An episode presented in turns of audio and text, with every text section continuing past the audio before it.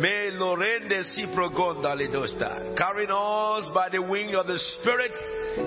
May so pray the bondo sikirinda sadai, allowing us to glean from what the Father has in stock for this world. May your name be glorified, O King of Heaven. In Jesus' holy name we have prayed.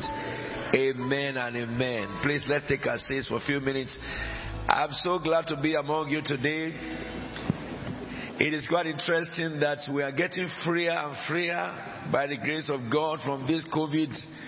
Is it pandemic or non-demic? Because the usual custom of the church is that when you finish like that, you, you greet one another.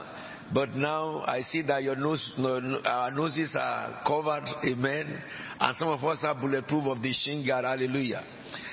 But however, you can put your hands together for the King of Heaven. Amen forevermore. I'm so delighted with the songs that you are singing because they are from the Spirit. And I'm so grateful to God for giving us privilege that He has given to us to be sons of God. I thank God for this church because my first concern in my, in my creation as a created being is you. You are the first purposes for which God created me. That I may gather a people and teach them the way of the Lord. That they may understand the truth of God according to the book of Isaiah, which I'll read to you very quickly. In chapter 2 of Isaiah, verse 2, he says, In the last days, I read the NIV, the mountain of the Lord's temple will be established as chief among the mountains. And I believe that Christ Faith Tabernacle is part of the mountain of the Lord. Why did I say that?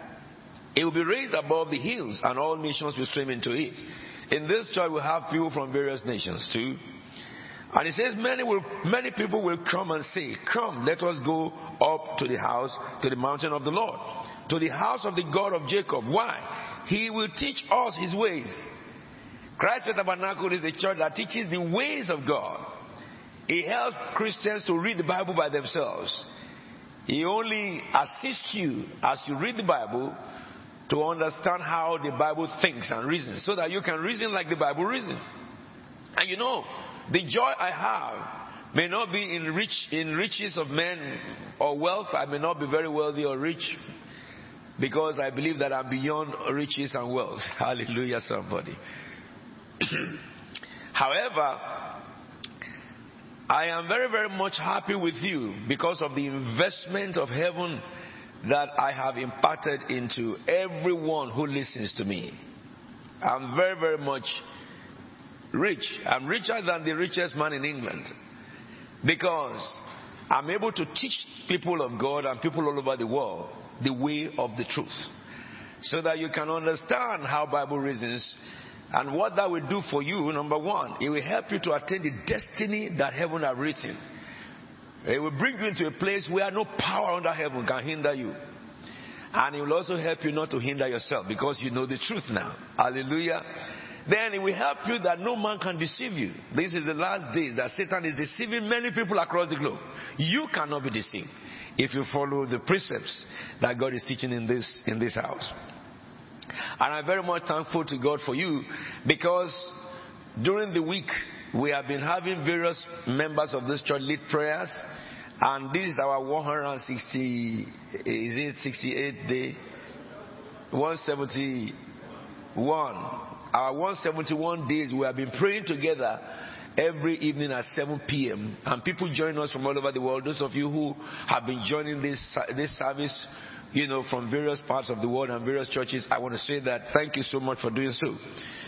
However, we have been praying now for all these days. But when we pray and people lead prayer, I'm so happy that the scripture that you read daily, out of those scriptures come prayer points. Amen. None of you is praying that God should send thunder to kill your enemies. Hallelujah. You are not praying against cobweb spirits, which does not exist. Hallelujah. You are not praying prayers that come from human intellect or prayers that make feel good. No, no, no, no, no, no, no, no, no, no, no.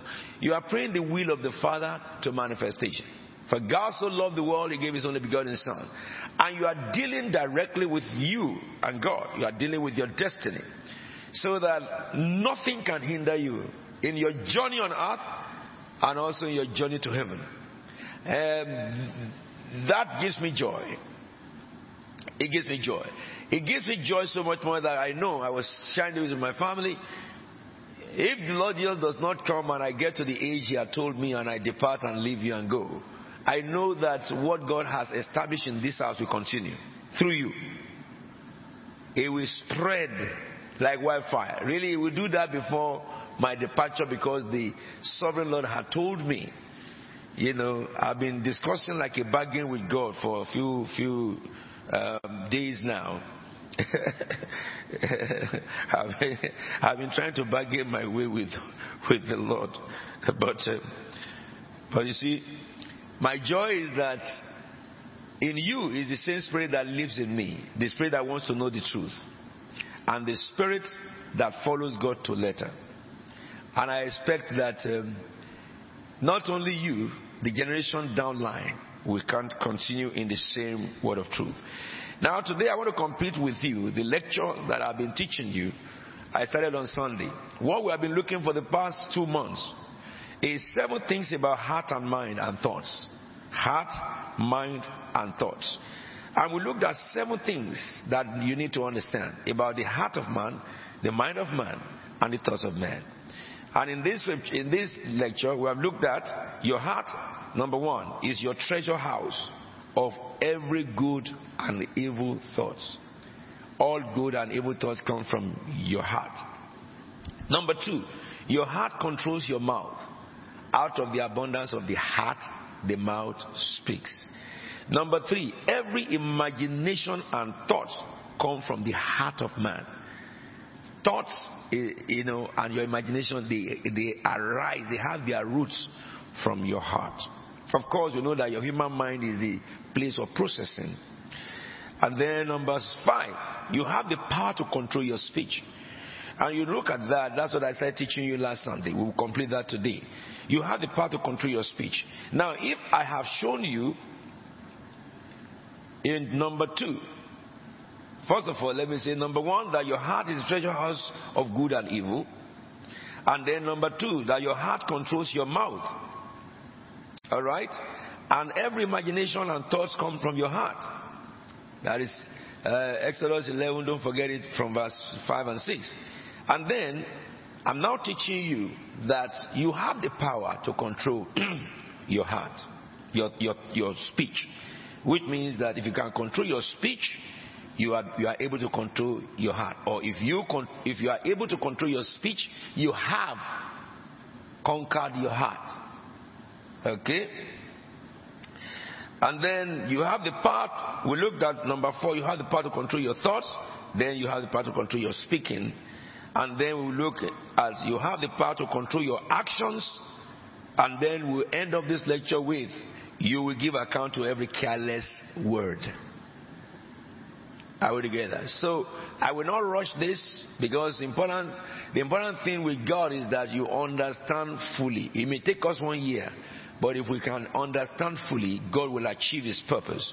So, number five, you have the power to control your speech. Now, let me just, you know, give you summaries of that and we continue. Last Sunday, under the title number five, which is you have the power to control your speech or your words. The first thing I said to you to note is that the Word of God is the solution to control your speech. And if you can control your speech, it means that the Word of God is the solution to control your heart. And if your heart is under the influence of the Word of God, then your tongue will be your tongue will be will be will be under your control. But if you have a loose tongue, it's because you are not you are void of the word of God. Can I say this to you? It doesn't have got to do with title or calling now. You may be called to be a pastor, an apostle, a prophet, to be called as an evangelist, to be called as um, uh, a teacher, or you may be called to be the prime minister, elder, deacon, deaconess. Those calling have nothing to do with your maturity. Know that. And it has nothing to do with your ability that I'm talking about. Calling is a pre-programmed and predestination of God. In Ephesians chapter 4 verse 7, it says that, put that on the board quickly please.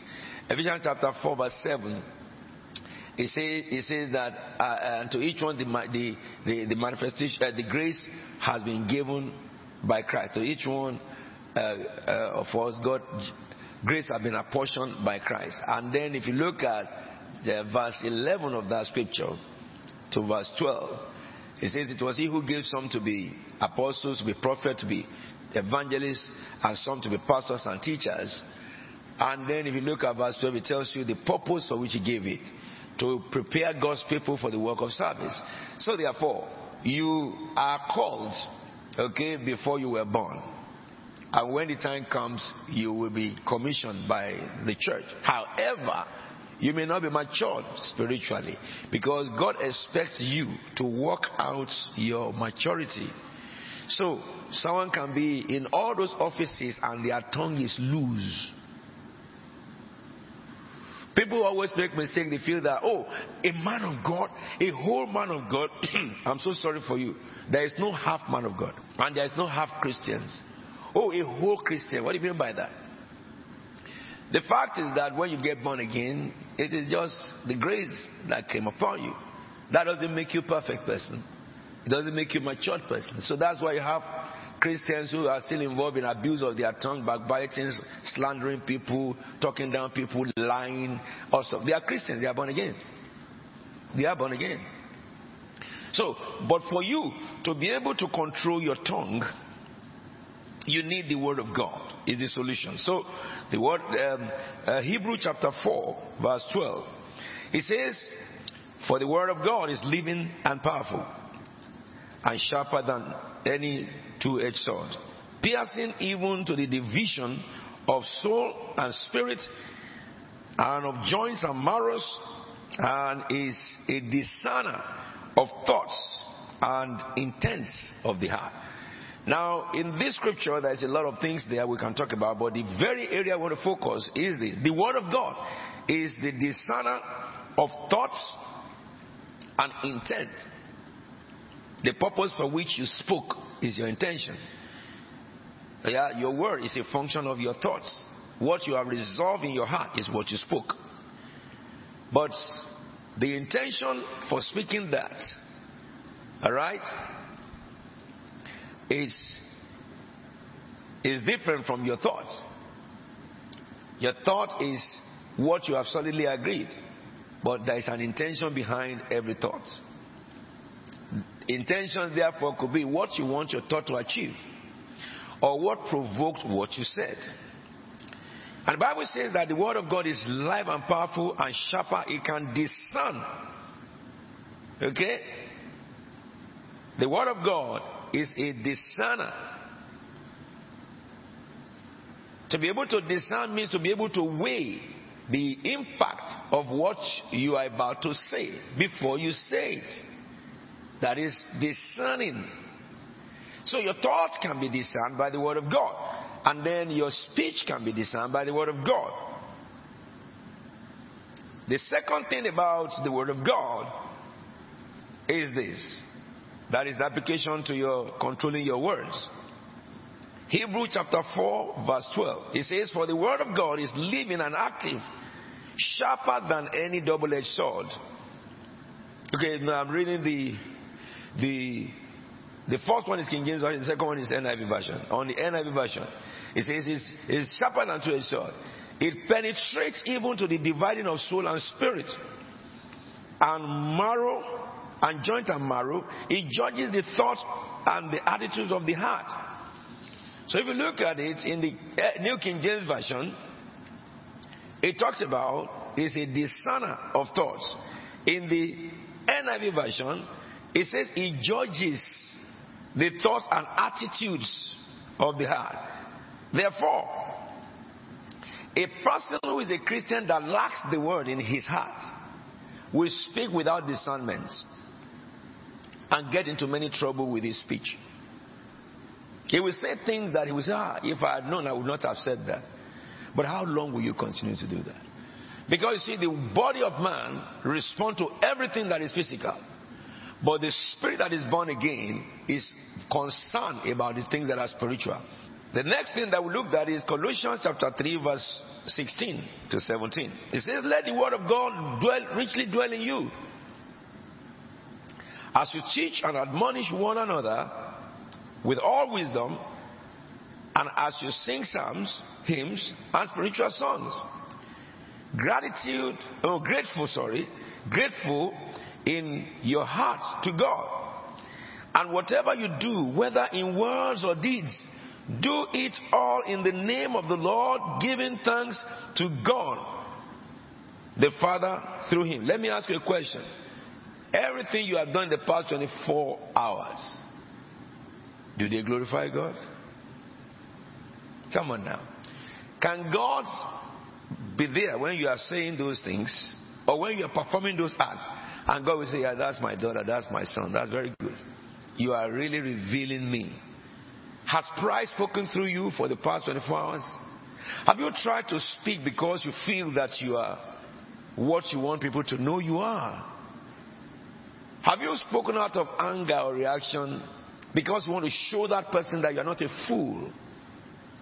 Whenever things like that happen to a Christian, you have just walked in the flesh and you have made yourself what you didn't want to. You say, I don't want, I, I, I want to show you that I'm not a fool. Really, what will come out from you will be foolish words. Because intelligence don't react like that. And when you speak with pride, I, was sharing this with my son when we looked at the scriptures. When you go into the midst of people that you don't know, never in your life begin to tell them who you are. Because if you begin by telling who you are, you may feel disgraced that what you are and you, you think you are, they have passed it. All the people you are talking to have passed it long, long time ago. When they begin to introduce themselves, you will cover your face with shame. So it is always good for you to be quiet and hear what people are before you know whether you have to speak or not. Or else your word will bind you into shame. And so we need to understand that we have power to control our words. You don't have to be speaking and reckless in your speech and then apologizing after being reckless. Because the fact is that what you said cannot be withdrawn from the ear that I've had, neither could it be withdrawn from the heart that it had been deposited. Your repentance cannot change the thoughts that your speech had provoked. And therefore, your integrity has been put at stake because you are reckless in your speech before God. Really, some people may lose their life privilege before God because of their reckless speech. That is the reason why every one of us must know this. Put what you are under your coat, but put on God in deeds and in speech. Don't be driven by what you think you are, because whatever you are is, is nothing. There are people who are more. Pastor Sidney was talking with me some time ago. He went to Nigeria, you know, because he's a Nigerian, you see. we need visa to get to Nigeria. So we cannot contest for the presidency of Nigeria, but he can. So he went to Nigeria and he met a man. the man looked so casual, just in shirt and trouser. He even looked grumpy. Okay? And we were talking, we were talking about his head is hot. Talk about finance, you hear him. Talk about law, you hear him. Talk about engineering, you hear him. Talk about anything, you hear him. So he said, as he was talking with this man, ah, this man is very intelligent. So eventually, you know, they became friends. And then the man, they began to discuss about, you know, fields and career. And he found out that the man has four PhDs. Okay? He has four PhDs. But he never spoke about that. It is his intelligence that spoke Let the word of God guide your speech. Don't speak because of what you think, which is provoked by your flesh, ever. Because each time you speak out of flesh, you lay a barrier to your life against your life. You cannot contravene God and expect the favor of God. Are we together? Because that scripture says, whatever you do, whether in words or deeds. So your doors, you know, your doors or your doing is weighed by two factors by actions and by speech. That is what is defined within the category of your doing. It. Therefore, I beg you in the name of God, obey the word of God, whatever He says, whether you are discussing with a friend or you are in altercation. Uh, you know, if that has to happen, or let me use the word disagreement, not altercation, because if I, I don't want to be a victim of lawyers there. Now, you are in a disagreement with people, and, you know, it sparked up uh, an argument. In your argument, you don't have to sin. And I've told you, when you get into argument with people and you discover that the people have laid their opinion firmly, stop the argument. Because you cannot convince them. They have firmly decided. And if they ask you a question, just say, oh, well, what your opinion is, is good for you. I have a different opinion about that, but we don't have to talk about this. Because you can, you must recognize that a Christian must engage himself in profitable trade. Anything that will not add values to you, it will not add integrity to you, and it will not advance your life. Why are you involved with it? Time, we don't have time for nonsense. Don't argue with anybody. I told you during the week, if somebody stab you at the back, keep moving. He's behind you anyway. That stabbing cannot slow you down. If you're an optimist, if your back is unprotected, they can stab it, no problem. Look behind and say, okay, thank you. And you keep moving. If you practice the word, you will please the God of the word. And then, whatever you ask the God of the word, He is bound to do it. Obligations and rights. God said, whatever you do as God does, whether you are speaking or you are acting, do it in the name of who? Jesus.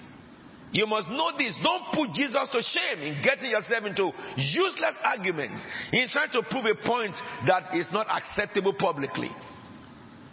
Are we together now?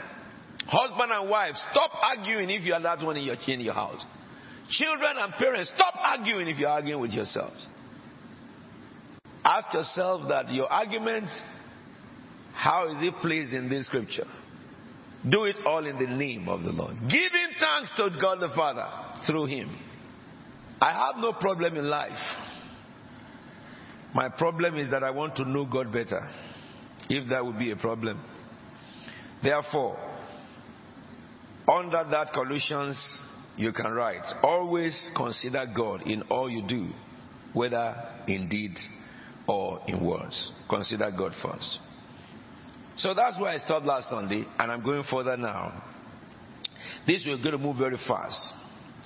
I told you to note last Sunday. Two things I ended up with. Note, what you are is your choice. Write that down. What you are is your choice. Number two, your behavior defines who you are. Your behavior. Those are two things I ended up with last Sunday. Let me say something to you. It's just like that man who I said he has four PhDs. He was talking to Pastor Sidney. From his behavior, is very confident because he's well informed. You see? so when you talk with him, he has no panic. He's current in knowledge, intellectual knowledge. And he just, he, he gets, he, he, he, he will be in control when he's speaking. You understand? And that is what reveals who he is. Your behavior, either at home or in the public, reveals who you are. And what you are is your choice. Can I say that in life, you have many things that try to shape human character? Many external factors, beginning from the parents that brought you up, the environment where you grew, the school you went, the friends that you kept, and the church you go, and office and stuff, marketplace and stuff. Various factors try to shape human character. But what you are from all those influences is your choice. Are we together now? Satan can make you do anything. And God cannot make you do anything. Because God does not force his will. If God forces you to do something, God will not be equitable God. He will not be just God. God will give you an idea. He will give you an instruction. It is your choice to obey or not to obey. But if you pray God for heart to obey, He can give you the heart. That is God for you. If you pray God for grace, like we prayed yesterday in our prayer, isn't it? We prayed for all that yesterday. If you pray God for grace, He will give you the grace. However, what you are is your choice. Now, the next thing is you can make a change and always bear good fruit, even if you have been bearing bad fruit. There's no such a thing that it is my, it is my nature. It is my nature I've told you in your house, don't entertain demons in your house. If somebody come to you or phone you in your house and then they are talking about brother Ade and then they finish talking about brother Ade, they go to brother Joseph and they keep on talking how bad, how this and that and that. If you listen, this is what happened. Demons are speaking through them. Okay? So if you give them the attention, those demons will remain in your own house because they have a seed to, to germinate. To walk on the thoughts they have sold to you until that thought will influence your behavior and action in a wrong way. And you know anything that Satan originates is to derail the righteous, correct? So you cannot be binding the devil when you are advocating for demons and having partnership with evil spirit. And someone coming and told you how bad the sister is, how this and that and that, don't make a judgment. I know easily, you know how you get rid of people like that? Tell them, I will tell the person all what you have just said. Oh, I'm so sorry, I will tell you you are sorry too. And go ahead and say it. Oh, that will be destroyed, friends. That friendship should be destroyed so that you save your head from hell. If your house is a center point of evil discussion, how many demons have you invited to cohabitate with you? Your prayer cannot take them away. Because where you have a decaying body, you can't get rid of green flies. Are we together now? You must know what prayer does and what prayer cannot do. There are many things prayer cannot do. And the Bible says so. Therefore, you can decide to make a change. Changing the way you think, changing the way you hear, changing the way you know, changing the way you apply, changing the relationship. How can you do it? It says in that scripture, Matthew 12, 33, 35. Make a tree good and its fruit shall be good. Make or make a tree bad and its fruit shall be bad. For a tree is recognized by its fruit. And he says, You brood of vipers, how can you who are evil say anything good? Now, if you look at the inference of this scripture or connect the scripture, it is what you make your heart that you are. Make your heart good and your product will be good. Make your heart bad, your product will be bad. How do you make your heart? Information. Whatever you inform your heart is what determines your doors and your, your speaking if you change your information of your heart, you will change your behavior, you change your attitude, you will change your speech. That's what the Bible is saying. So I may be a fool for many years to the age of 60 and I change to not be a fool anymore. Once I change, it does not matter my 60 years that I have wasted being a fool. Now I have made a change. You can make a change at any time. You can make a change early. You can make a change late. It depends on when you had it.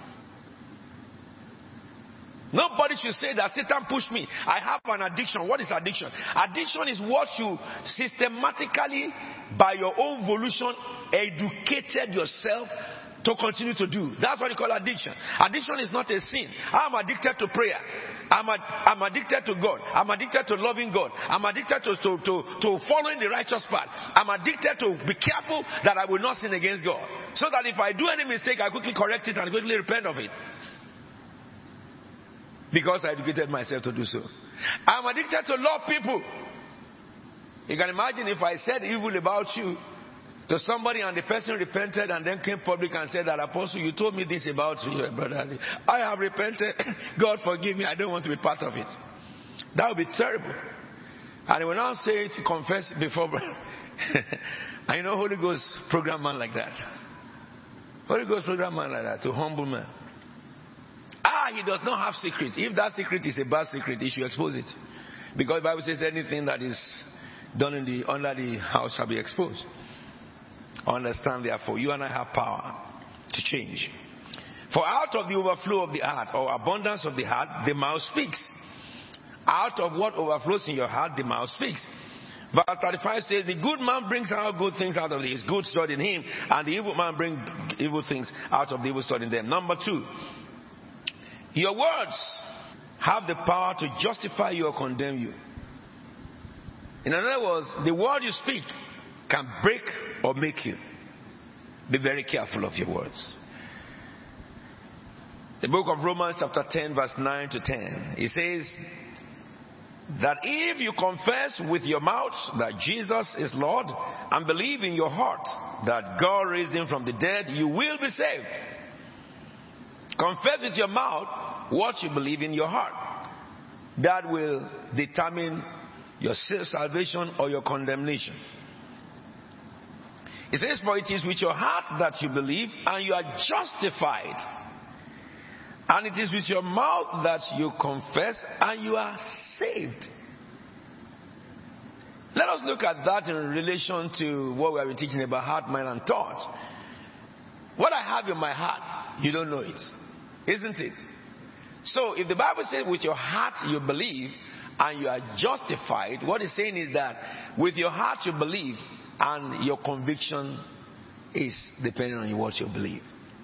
Because if I'm accused falsely, all right, and I am convinced in my heart that I did not commit what was said, all right, please just give me that verse only.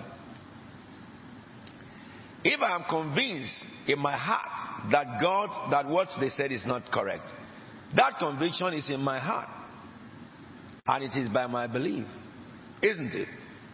If you believe something, the conviction is in your heart. However, I'm standing before the judge, and my accuser is standing with me, accusing me of what I am convinced in my heart I have not done. And the judge says, guilty or not guilty, I will not hesitate to speak what I believe. No, sir, I'm not guilty. Even from my countenance, the judge will know that I'm speaking out of conviction. Then the judge will say, Can you present your defense? Now, for the judge to discharge or acquit me, it is by my words, which you call testimony. It is by my words. So, in the judge listening to my words or I being cross-examined by any other person regards the situation, if my words does not correlate with my heart, then they will doubt my conviction. Are we together? So, that is the reason why the things you say, you cannot say that's not what you mean. Because with your heart you believe. If you doubt in your heart, you cannot be justified. If you have a doubt in your heart, your words will not correlate with your confession. You will speak out of fear. And when you are cross examined over the same thing again and again, you will give three different versions of the same thing. Because the lie you lied before, you can't remember again when they bring you back to the cross examination table.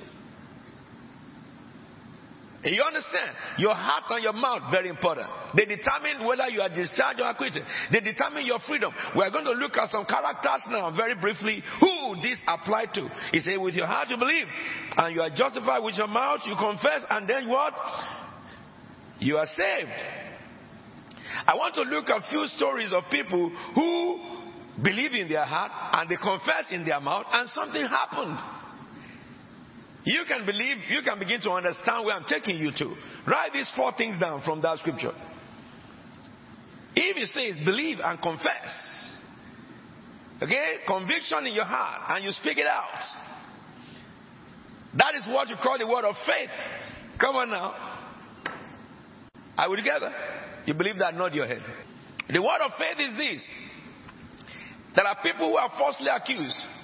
And you will see them, they will say that I know God will vindicate me. You heard things like that before? That's what of faith. Because they are really convinced it's a lie. You are calling me what I'm not. If I do not have power over you, and you have more power over me, there is a God in heaven who will intervene in the last minute and he will make your counsel foolishness. So they have conviction. That is faith. Anything that you cannot be convinced of cannot produce salvation for you. Same thing with salvation to accept Jesus Christ. If you do not believe in your heart that God raised Jesus from the dead, you cannot ask Jesus for salvation or mercy. You cannot. And so when we preach in this church, what we are doing is that we are we are trying to help you bring you to the place where you are convinced that God is saying what He's saying, so that you will now accept in your heart, then your confession will change. Somebody is having headache somewhere. Lord, I command every migraine to depart from human head right now. I cause pain to go now in the name of Jesus Christ of Nazareth.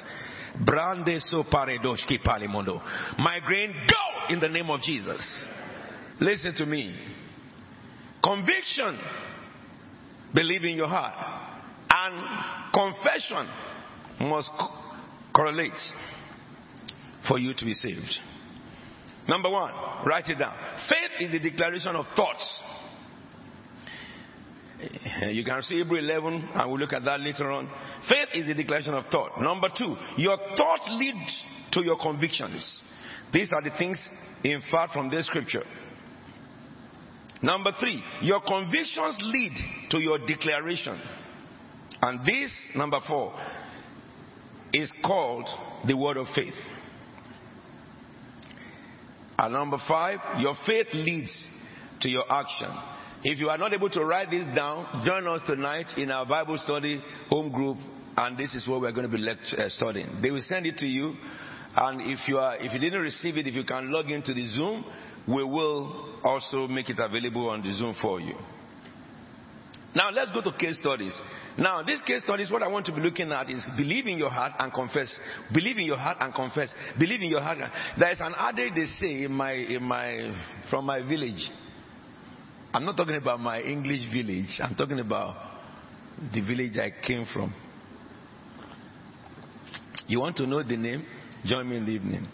Let's look at two these, these two things.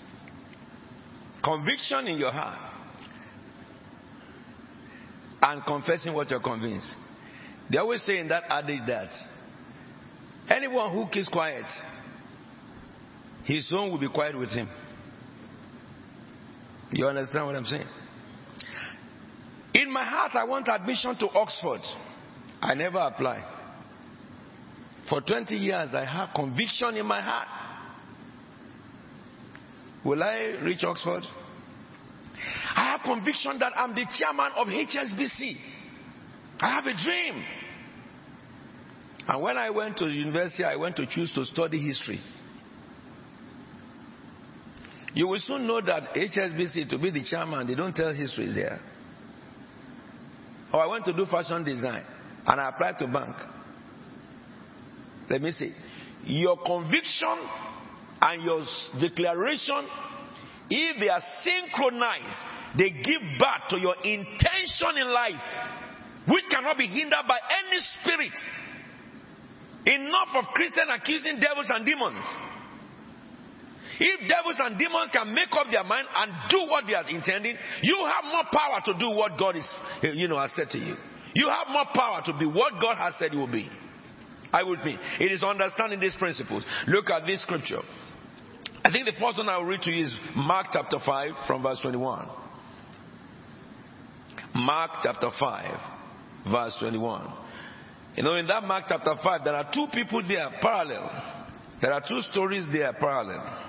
It says in verse 21 when Jesus had again crossed over by boat to the other side of the lake, a large crowd gathered around him while he was by the lake.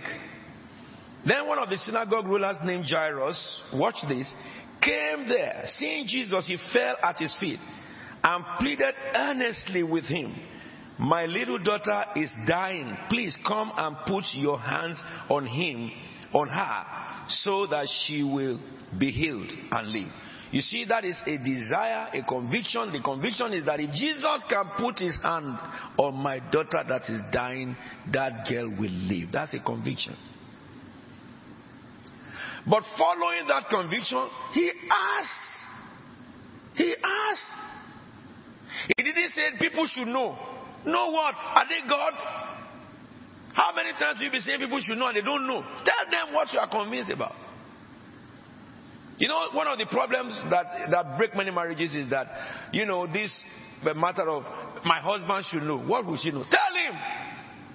If your husband, sitting down and tell him that you are my husband, you should know that you should do this for me. You should do this for me. You should do same thing with your wife. I'm not happy with this. I'm not happy with this. And if your husband or your spouse tell you, I'm so sorry. Okay, amend it. Instead of arguing, someone says, I don't like it. You can't force that person to like it. It's what you don't like. It's what you don't like. And you don't give condition to somebody that, yeah, yeah, yeah. The, the reason why that is, is because you also are doing this. Are you justified to be a criminal because somebody committed a crime against you? You will be judged independently for your crime. You can't say that I was incited by his own crime. Listen to me. This man have a conviction that if I can call Jesus to my house, my daughter will not die. Let's see whether it works or not. Verse 26 says, 20, 24 says, So Jesus went with him. With your heart you believe, you are justified. But what you confess with your mouth is what will be acted upon. God knows my trouble. You tell him, a large crowd from the from, from a large crowd followed and pressed around him. Watch this woman. And a woman there was there who had this who had been subject to bleeding for 12 years. See, the Jairus case is just an accidental sickness. But this woman had been suffering for 12 good years or 12 bad years, whichever one you call it. She has suffered a great deal under the care of many doctors and has spent all she had. So she was rich and she had spent all money she had. Instead of getting better, she grew worse. And the Bible says, when she heard about Jesus, she came up behind him in the crowd and touched his cloak. Now, Somebody came to Jesus and said, My daughter is sick at home. Please, Jesus, come to my house and lay hands. And Jesus said, Okay, let's go. And while they were going, another person met him on the road who said, ah, Oh my, this is Jesus. This is Jesus. This is my condition. I don't have a house anyway because she sold everything she had, including house, to make herself heal. And her case is worse. And her case is such that if they find out that she's in the company of Jews, she's unclean, she should be stoned to death by culture. She defied everything because of her conviction that it is Jesus of Nazareth. She defied everything. So here now you can see conviction and a strong conviction. You can see different categories of conviction which are circumstantial. The circumstance of the priest is that he has a house and he knows he's a friend of Jesus. Jesus can come to my house. But the circumstance of the other woman is that I have nothing to offer. I don't even want them to know that I've touched him. But I know that I know that I know. This is where conviction is great. That if I can touch the hem of his garment, I will be healed. You remember the centurion he said to Jesus, You can't come to my house because I am a sinner. I'm a Gentile. Speak a word here, and my servant will be made whole. Conviction, conviction, and speech Okay? If you look at that centurion, he says, I am a man of authority. I command a soldier, stand, he stands. Sit, he sits. Come, he comes. Go, he goes. And I know you are a, the, the son of the Most High God. You command the authority of heaven. If you say a thing here to sickness, it will obey anywhere in the world. You don't need to come to my house. You don't need to come to my table. Even he has a house. If you believe in your heart and confess with your mouth. And Jesus said, What a faith in Israel. Others who are God's people have gotten used to God so much that they don't have such faith. It happens to us ministers of God. So, that woman, he said because she thought, verse 28, she thought if, if, if I just touch his clothes, I will be healed. Thoughts. Okay? Believe in your heart. And you know thought is from the heart. Immediately her bleeding stopped. And she felt in her body that she was freed from her suffering. At once, Jesus realized that power had gone out from him. He turned around in the crowd and asked, who touched me? I'm going to stop here because I want to explain this and we'll stop. Now, I want to see the parallel or distinction between two levels of conviction. The conviction of the Jairus, the priest, religious man. You know, let me say this to you. Jesus went, and when he went, when if you read that story you to finish it, when Jesus was going, they came to, to the man and said, Don't worry, Jesus, anymore. Other children of God, your daughter is dead. Because their own faith is that Jesus will have healed the daughter, but Jesus does not have power to raise the dead. There are different types of conviction. And Jesus said to them that, oh, the girl is not there, she sleeps. And the people who were crying started laughing. that is the world for you. We'll talk about that some other time. Maybe I'll take you deeper into that. However, come this woman. The woman said, I don't have a house. I sold everything, but I have a problem, which is not solvable by any man or any medical uh, uh, uh, uh you know, hospital. But if I, I, know if I can touch the hem of his garment, I will be made whole. And the Bible says when he, she touched the hem of the garment of Jesus, power came. Let me say this to you. Your conviction will draw power. Your faith, it will draw power from heaven. when you ask God, when you pray to God, and you believe in your heart that God will answer you, on the premise of your belief and asking, you draw power. you draw power. There is nothing God cannot do. The God of Christian is different from other gods all over the world. The God of Christians is different from the God of Islam, is different from the God of um, Hindu, is different from other gods. Every religious person have their own God.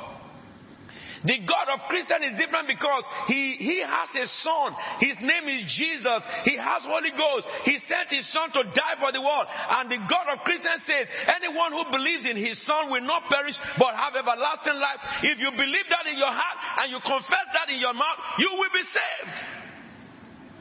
That's the God of Christians.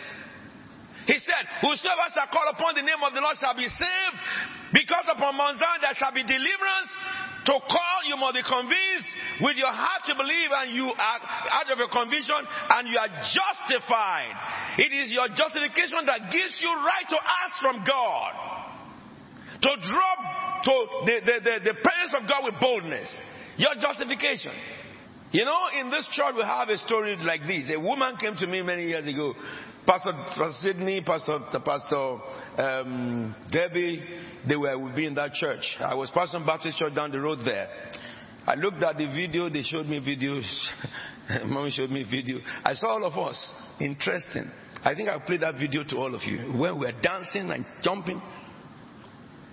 All what we did is what we're still doing now. We just believe God, that's it. You can't convince me that God is not what God says He is. God did not create that being.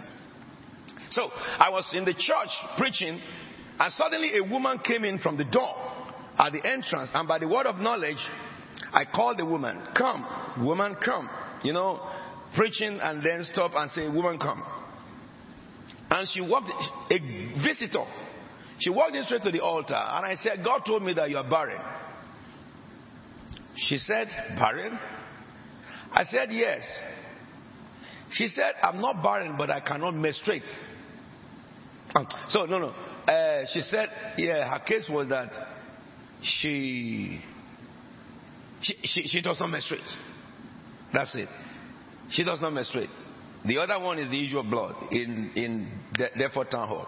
I says, she cannot, she doesn't menstruate. I said, okay. Let me pray with you. I led her to Christ and prayed with her and rebuked the power and then prophesied over her all the children she will give birth to. Two girls and one boy. And she accepted Christ, prayed over her. The power of God hit her. She was on the floor. After some time, she got up. They gave her a seat. The woman continued to attend the church, and I was teaching her, teaching the whole church. I told her, What you must do here, stay in this church and hear the word of God. What I teach, do. And she continued. And when God says that you have a child, and then suddenly first month went, second month went, six months went, no child. You know somebody just coming to church, when you say that God's promised you, he expect to go home and see it. Isn't it? They haven't known that there's a waiting time. God was dealing with her spirit. Because before God give you children, it should make you matured and, and sensible to be able to handle those kids. So whatever case may be. The Lord dealt with the main thing first. And then suddenly, I had to now move from that church to Nigeria. And the position that I was was that the church, you know, just told me to leave. Anyway, I had to move. And I was going to Nigeria. I had my last meeting with them, with the brethren. I was going through. Let, let me even tell you. What happened was that some people ganged up in the church and accused me falsely. And Pastor Sidney and Pastor Emmanuel were members, and they were fighting for me. And when they came, I said, Don't fight for me anymore. And one of them said in a meeting, If Jesus truly appeared to you, why don't you go back to your country and he will bring you? I said, That's it, I've had it. That's it. I will not sit down with you in this church anymore to discuss about my affair. I got tickets, off I went. So when I was going, in the last meeting, I never told the whole congregation because I didn't want to be the instrument that would divide the church. I kept that to myself, but they knew because they are part of committee. And the woman came and held my leg. Okay? You understand that she was not a Christian? Okay? So she only know Bible raw. I love to pastor young converts. Anything you tell them they do. Do I mean that I don't like to pastor you? No, no, no, no, no, no, no, no. Always approach me as you met me initially. If you get used to the unction upon me, and because you have been with me for years, you cannot divide between me, your friend, and me, the messenger of God over you. You will lose many benefits of the grace in me. That's what I'm telling you. That will happen to them. Paul, uh, Peter, and John, they were all with him. Jairus was probably holding the hand of Jesus, no miracle, because they are used to him. Their faith is different from the faith of people who have not seen him. And so, the woman held my legs and said, You know, give me my child now. You prophesied that I will have a child. Where's my child? And when she did that, we all people were greeting me. I was going, and she just came and knelt down and held my leg. When she did that, my heart cried. And I looked to heaven. As I looked to heaven, she was there. My spirit connected with the throne of grace instantly. When I looked down to her, it was not I anymore speaking, but the one who created the heavens and the earth. And I said to her, By the time I come back, you'll be four months pregnant. And when I said that, I came to my consciousness. I was, I bought ticket to go for two weeks. Two weeks. And I told pastors and the rest of them, I'm coming back in two weeks. But I said, when I come back, you will be four months pregnant. That was the time I knew that my going is for four months. That is prophetic utterance. What triggered it? Speech, conviction. If you believe in your heart and speak it out of conviction, that is a word of faith. In the vessels of God is the unction of the God of the vessel. And you can draw the unction by faith, convince in your heart and speak it out. Not looking at yourself that you are not worthy. When will you be worthy? You are not worthy because you are perfect. You are worthy because Jesus is worthy. He is the worthy one for us. None of us is perfect. None of us is credible. None of us have the, we have the, the, the, the, the, the we, we met the standard of God. None of us, no man, no man under heaven. However, we approach him with confidence because we have heard of him, we have read of him. What he says he is is what he is, and what he says we are, we must accept it. The woman got pregnant the following month. She was being treated for fever for three months. And the fourth month of her pregnancy, I mean, God used me for the Great Crusade in Nigeria for 90 days at that time. Just for to visit. And I came back. When I came back, all right, she was four months pregnant. That, that's all the children that God said she will have. She has them here. They are all here. They are now, uh, the first daughter is married. Uh, the second is, is here and the son is here. They are all graduates now, professionals now. Before our eyes, they grew. I'm talking about believe and confess. I was preaching in New Cross, uh, all since, uh, no, no, Deptford Town Hall. A woman came to my service who had issue of blood. She bled every day. Really, she was forced to the service on that day because she had gone to several deliverances. You know all this kind of medication they give to Christians? False. They tell you deliverance, deliverance, deliverance, deliverance. You de- some of you, they deliver you for several times. Have you heard somebody that Jesus delivered twice? And yet people go. Because people love,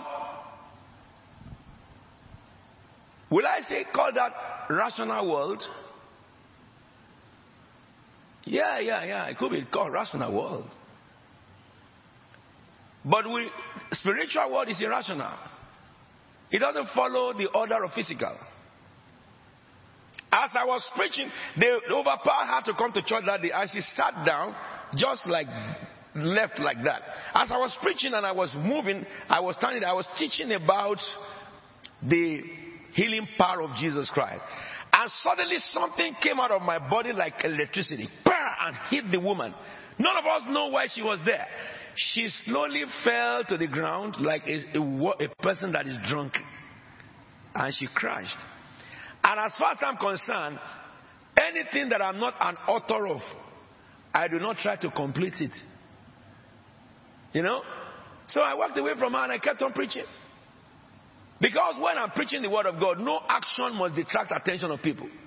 If somebody flew, like in New Cross, one day I was, I was ministering and somebody flew from the third row to the ceiling and turned horizontal and landed in the front and began to scream, no, demons were coming out of her. I kept on what I'm doing because nothing should detract God when God is speaking. Or when God is being spoken, there is no drama that should deter or that should de- deviate people's focus. I will not listen to it.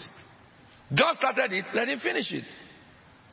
The woman at the close of meeting got up, ran to the toilet. She said that when she was in the service, she looked at her pad. Her pad was half wet. So she put that her pad back.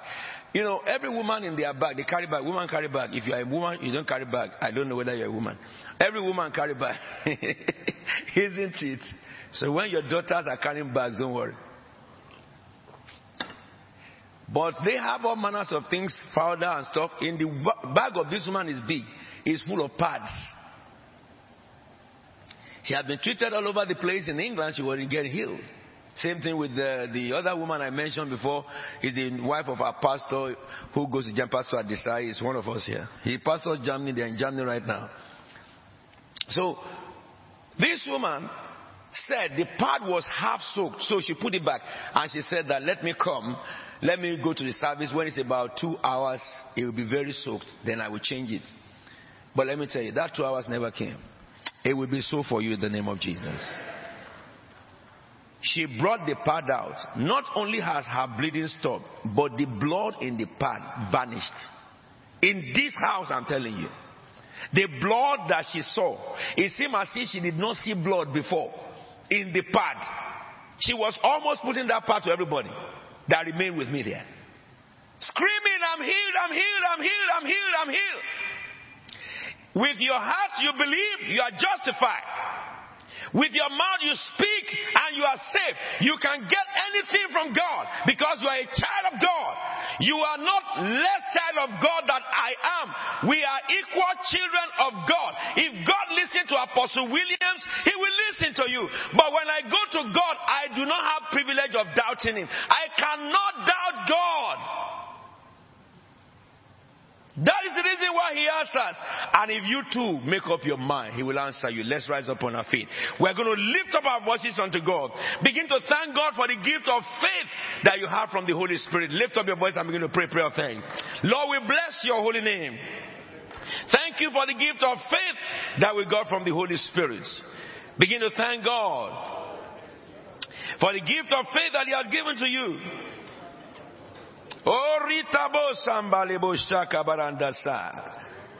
Oh, sovereign Lord, we exalt you. It says that if you believe in your heart that God raised Jesus from the dead and you confess with your mouth, with your heart you believe you are justified, not by people's acquittal, but by your faith. You believe in your heart. If you are condemned, it's because of your heart. If you are justified, it's because of your heart. Change your mind from the things that condemn you. If you have been having condemnation, it's what you focus your thoughts on. Stop thinking about those things. God has justified you. Whosoever the Son set free is free indeed. I come against the spirit of, of guilt in the name of Jesus. Yes.